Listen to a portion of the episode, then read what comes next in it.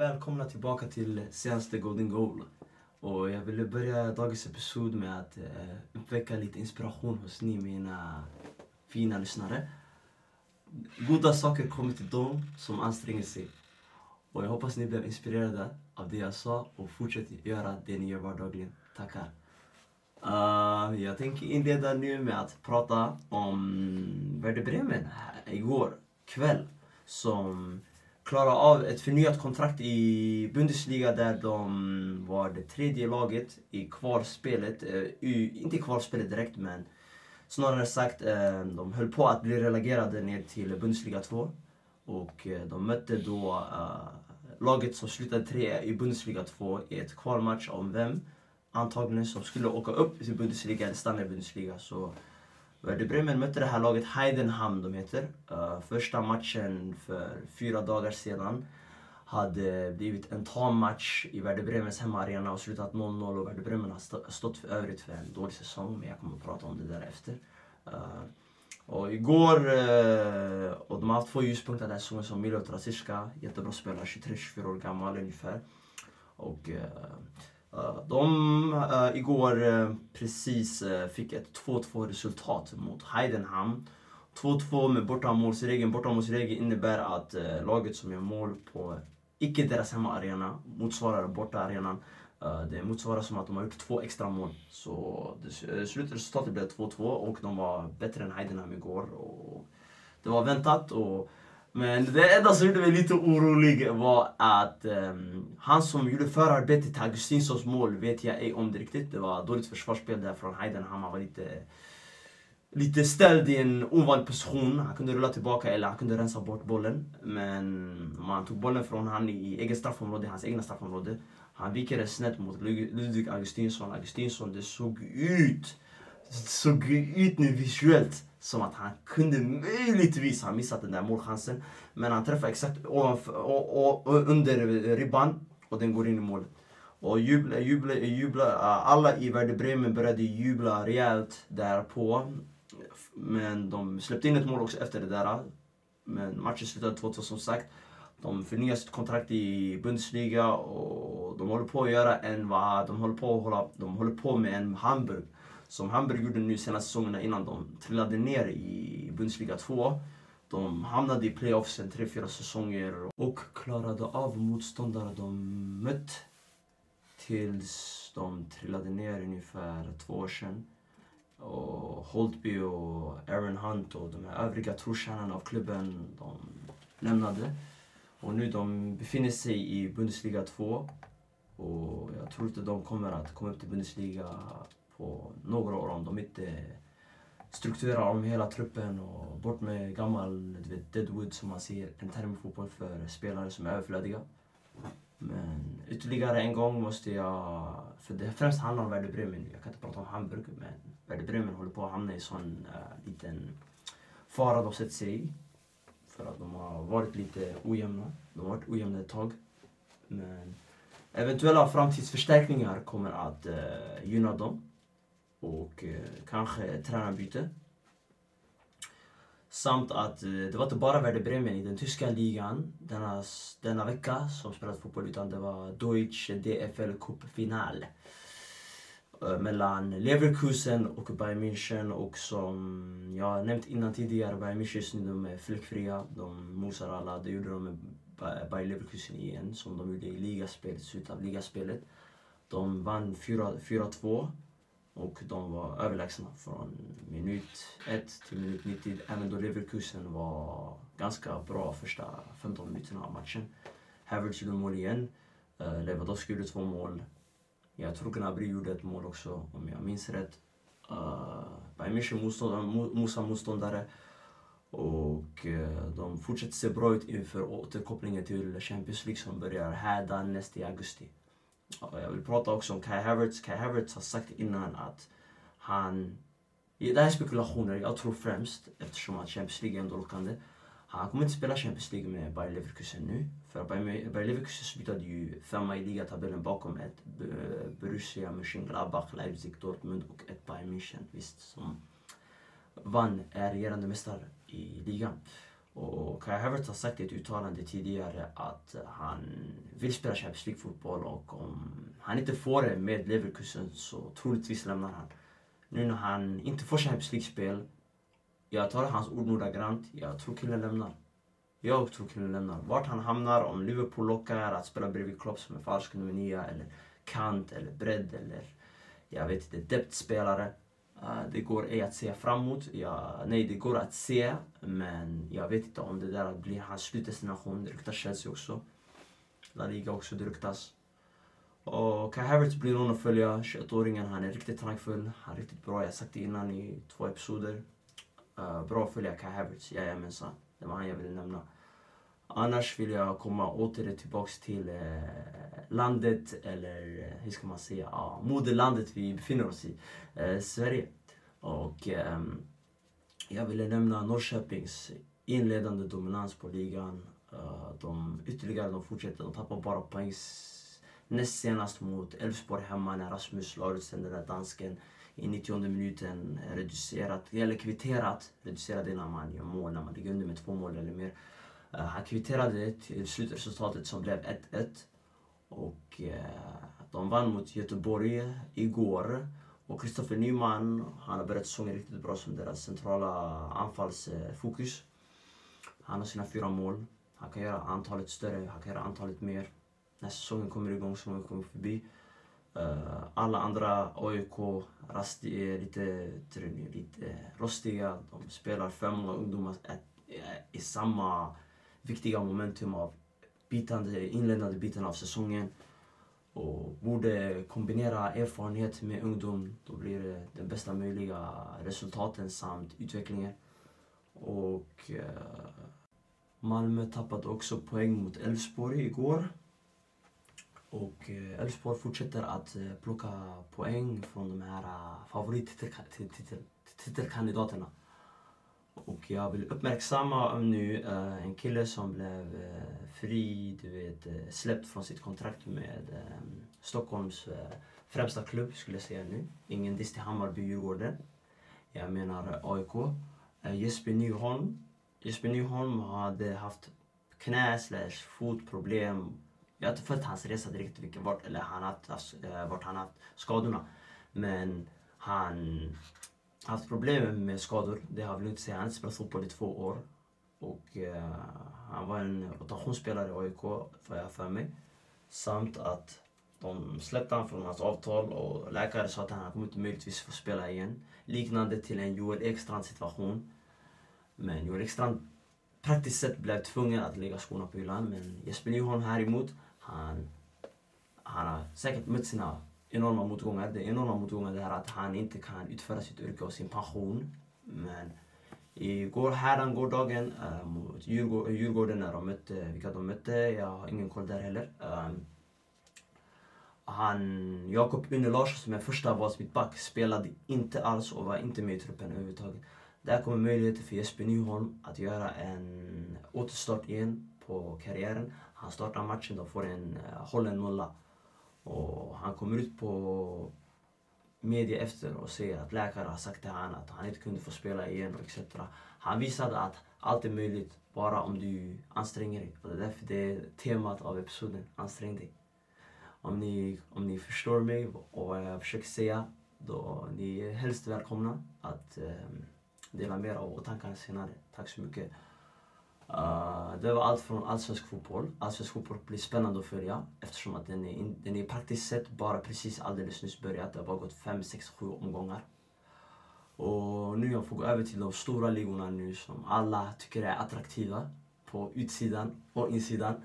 Jag börjar inledandes med Premier League. Premier League senast, vad har jag nämnt förutom att har jag pratat om, nej jag tror inte jag har pratat om det här, men Chelsea vann över um, Manchester City för två veckor sedan för att uh, ge viss, en viss Liverpool uh, titeln. Och det var indirekt skulle man kunna säga en samma spelare som förstörde eh, uh, lyckan och framgångarna för Liverpool 2018. Om vi struntar i Gerards 2014 när han halkade på mitten. Sådär. Vem avgjorde själva skedet matchen? Det var Willian. Och William stängde ner Citys uh, förhoppningar genom ett straffmål mot Ederson när Fernandinho uh, trasslar med sin hand och viftar, eh, och viftar bollen som om det vore en basketboll, men är fotboll uh, och utspelar för att göra så. Uh, Chelsea var bättre från minut 1 till minut 90 taktisk synvinkel. Uh, de hade visst att City, de lät City manövrera mycket av boll. De ställde sig mycket på omställningar och deras omställningar med Pulisic, Willian. En link-up play, Grud, det funkade bra. Kanté som CDM, Barkley som uh, bryter eh, halva luckorna för att de ska kunna hitta, bryta mönster där i mitten. Han var, han var nyttig även då han inte var spelbra. Han var nyttig i sitt pressspel. Och en viss, eh, den tredje människan det var Mason. Ja, Mason också. Mason var också duktig. Och City de får acceptera att de slutar två efter att de har varit dominanta i två år. välförtjänt till Liverpool. De förtjänar all glamour, all, all praise, all beröm för en makalös säsong. Eh, men att de kanske är det bästa laget i Premier League, det nej, jag tror typ inte på det. I alla fall. Um, Annars så är titel 4-racet fortfarande på aktuellt. Bruno Fernandes i Manchester United. Jag måste bara snacka om han, Mason Greenwood. De håller den här drömmen om Champions League eh, levande. Pogba spelar riktigt bra bredvid Matic igen. De komplementerar varandra väl. Matic, Bruno, Pogba. Uh, jag tror han hittat sin startformation med Mason på höger istället för Daniel James. Uh, Mason har bättre slutprodukt och tänker och, är bet- och han fattar snabbare beslut i sista tredjedelen, sista tredjedelsfasen. Martial, Martial han har gjort för första gången Första gången jag tror på karriären överhuvudtaget 20 mål i all competition en säsong. Även då hans första säsong under Van Gaal, han låg på 18 och var nära en relativt eh, stark summa på 20. Rashford fortsätter göra mål, Rashford fortsätter vara, fortsätter, fortsätter vara ett hot mot vilket motstånd som helst. Angel Gomez har avvisat ett nytt avtal från Manchester United och The Board, exempelvis Tex Woodward, att um, han har avvisat ett avtal för, eh, från sin ungdomsklubb för att han inte fått den speltid han söker efter och uh, de vill förnya ett avtal med honom och de har inte kanske garanterat han saker som han vill få garanterat uh, när man vet att uh, vissa saker kan man inte garantera. Och vart det lutar sig att han kommer hamna, jag tror killen hamnar i La Liga. Jag tror, jag tror ärligt talat nu, min, min åsikt, han hamnar i La Liga för att han har de tekniska förmågorna att spela där. Han är skicklig, han är, spel, han är spelkvick. Han kan dribbla lite bra. Han, han är övrigt så här, tekniska förmågorna är där för att passa i en spansk klubb. Om, eh, om en spansk klubb, en låg spansk klubb kommer att lägga bud på Delevante eller Eibar eller etc. Eller kanske Sociedad också. Jag skulle säga till dig, gå och ta chansen där liksom. Där du kan blomstra upp till den stjärnan vi alla trodde du skulle bli. Och Hoppas han lyckas för Angel Gomes eventuellt. Ja, Premier League var inte, var inte tiden där han blomstrade. Uh, serie, nej, vad säger jag? Serie A? Men La Liga, La Liga inledde jag med först. Jag ville säga att det har hänt något skumt där mellan Bortimeo och Bortimeo har gjort något skumt avtal. Med, det har snackat utanför bakom fotbollskulisserna, jag snackar om fotbollsramarna. Han köper en 31-årig centralmittfältare i Miralem Pjanic som inte är riktigt bra längre. Han är bara anonym. Jätteöverskattad skulle jag säga. Jag vill inte kasta bränsle i elden.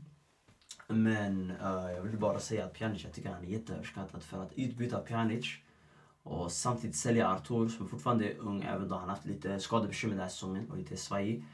Jag skulle säga att Juve, Juve just nu gjorde ett riktigt kapp och de lurade Barcelona på ett eventuellt försäljning och ett, ett köp. Och samt att Juventus får en yngre spelare men Barcelona får erfarenheten. Men Pjanic toppfotboll Eh, experiment och etc. kommer att vara i två säsonger till. Sen kanske han sitter bänk. Ja, jag tror möjligtvis han börjar inte ens i startelvan när han kommer till klubben nästa säsong.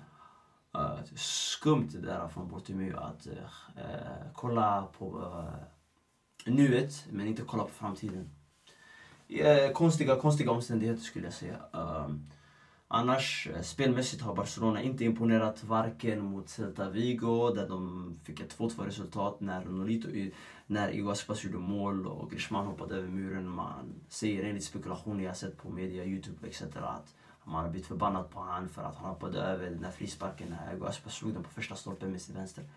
Och Nolito missade en målchans i 90 minuten. Det där jag, eh, jag, jag, jag vet inte, jag tror jag hade gjort mål på det där. Jag vill inte vara arrogant, men jag hade gjort mål på det där. Ehm, de tappar poäng mot eh, Atletico hemma. Atletico Madrid eh, första gången sedan Real eh, ironiskt vann ligan 2016-17 säsongen. Och, ehm, och Barcelona vann över Villarreal igår första gången med ny formation 4-3, 1-2 om jag minns rätt med Messi som släpande. Och eh, Kik igen fortfarande ser lite omedvetsam ut. Han spelar Vidal, Vidal spelar bra. Men Vidal samtidigt ibland, han är inte, han är inte riktigt spelbra bara. Tillräckligt spelbra för att representera Barcelona, varumärket.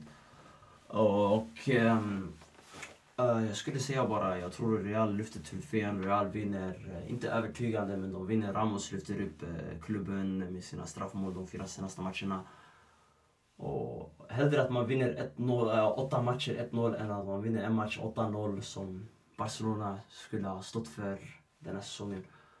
Jag tror Real lyfter trofén och det finns inget mer att lyfta därifrån. Europaspel, Atletico Madrid är precis bakom dem. Kommer att sluta trea garanterat för att de är mer erfarna i slutaspekten av säsongen. De plockar poäng nu här och där. De har inte förlorat sen uppehållet, kom till, sen uppehållet uppstod igen. Och uh, finns det mycket mer att eh, täcka från La Liga förutom att också en annan spansk man där eh, som heter Joaquin, uh, Joaquin Sanchez rättare sagt. Joaquin Sanchez är 36 år gammal, representerat Malaga tidigare under deras lilla regim med Toulalans, uh, vilka var det med Toulalans, Cazola, Isco och andra spelare. Det, det, det också, Martin De också och Kameni, Kameni också. Och det var då kanske främst vi såg mest av han under de senaste åren när de var i Champions League säsongen 2013, 2012, 2013. Han har blivit, eh, han är fyra matcher, tre, tre, förlåt, inte fyra. Tre matcher ifrån att slå eh, Raúl González eh, rekord som den spelare som har spelat flest utematcher i La Liga. Uh, med fyra omgångar kvar. Ja, Joaquin är inte startman i Real Betis idag eftersom Fekir har redan tagit över positionen. Och eh, möjligtvis kommer han få nu, om det är hans sista säsong, kommer han få cirka 10-5 minuter för att slå det här nödvändiga rekordet. Så han har den här meriten senare när han lägger skorna på hyllan. Så jag vill inte säga något mer. Joaquin har varit eh, Ghost mycket. Och Valencia, under karriären i Valencia han var ganska bra bredvid Ga Garay, inte Garay, vet han, Gabi och Gago och de här spelarna. Och eh, ja, det var det jag ville säga om Joaquin i alla fall. Mest bra appearances skulle jag säga. Uh, Serie A, eh, sedan här i helgen har Milan släckt uh, helt ut Lazios titelambitioner och drömmar på ligaguld för första gången på 20 år genom en 3-0 slaktning på Stadio Olimpico med ett tamt försvarsspel denna dag från Lazio. De saknade också Lukas Leiva som är extremt nyttig vid centrala mittfältet denna, denna, detta, detta Lazio. Uh, Lazio uh, Milan spelade totalt utom mål från Rebic, uh, Rebic, Zlatan och uh, Chaganoglu som har fått en upplivnad start igen efter uppehållet. Har varit, sett riktigt bra ut. Ändå är orolig för hans ojämna prestationer då och då. Uh, Milan har varit bra. Inter, Inter de plockar poäng mot eh, Parma borta. Sista minuten Bastoni gör ett mål. Och eh, det slut, slutpositionen av ligan är att Juventus kommer att bli kranade igen. Så jag har inget mer att täcka därifrån generellt sagt. Det är inte så mycket spänning. Uh, Atalanta vinner övertygande igen. Atalanta kommer att spela Champions League även nästa säsong. Även om de nu blir utslagna i kvartsfinal i Champions League nästa månad. De kommer spela Champions League nästa säsong. Eh, Roma spelar riktigt dåligt. Eh, så det var det allt jag ville täcka från generellt eh, Serie A. Jag tycker nu, generellt sagt, jag tänkte gå in i någonting nu som jag tycker, men om ni andra inte tycker eller håller med mig, jag kan inte göra någonting. Jag tycker man borde ta bort alla individuella priser, Ballon d'Or, World Best Player etc. Eftersom att du kan inte skildersätta en offensiv spelare och en defensiv spelare, deras eh, viktighet i truppen, förstår du? Generella truppen. Eftersom att eh, eh, offensiv och defensiv, det är inte samma uppgifter. De utför inte samma saker på samma utrymmen och samma, samma space. Eh, försvarsspelarna nu, det är lite orättvist att försvarsspelarna ligger i skuggan på dessa offensiva fotbollsspelare som har resulterat i att de har vunnit de här individuella priserna och de har fått den här glamourstatusen och all beröm och makt och möjligtvis, jag vet inte, status som sagt innan. Uh, när de gör arbetet så att offensiva spelarna gör arbetet försvarsmässigt så att de offensiva spelarna kan sticka ut med de här två enskilda, eh, två, tre, fyra dribblingar, mål, eh, exempel genomskärare, eh, målgivande passning, eh, etc. Förstår ni? Så um, individuella priser, det går inte att eh, kröna någon till bäst i världen generellt om vi snackar alla positioner i världen. För då, Varann borde ha vunnit Ballon d'Or 2018. Jag är ärlig, det här är min åsikt generellt. Och eh, säsongerna innan det, möjligtvis i nästa 2012 också. Han var glamorös. Men han fick inte heller. Eller, eller Ribéry eller Robin 2013. Så jag måste ändå ta Fifa World, deras, FIFA World, deras ehm, eh, kriterier, inte kriterier skulle jag säga, deras bedömningsnivåer eh, mildest seriöst. För att eh, de kollar bara på merit och mål. Och det ska inte vi som kollar på fotboll direkt göra, även då det där det är det som tar matcher och det är det som krönar vinnare. Så är de nyckelspelarna bak är också nödvändiga och nyttiga och betydelsefulla i ett lag som ska vara med i troféer. Och eh, jag vill inte säga något mer för episoden idag. Uh, jag ville säga bara ni som lyssnar på det här.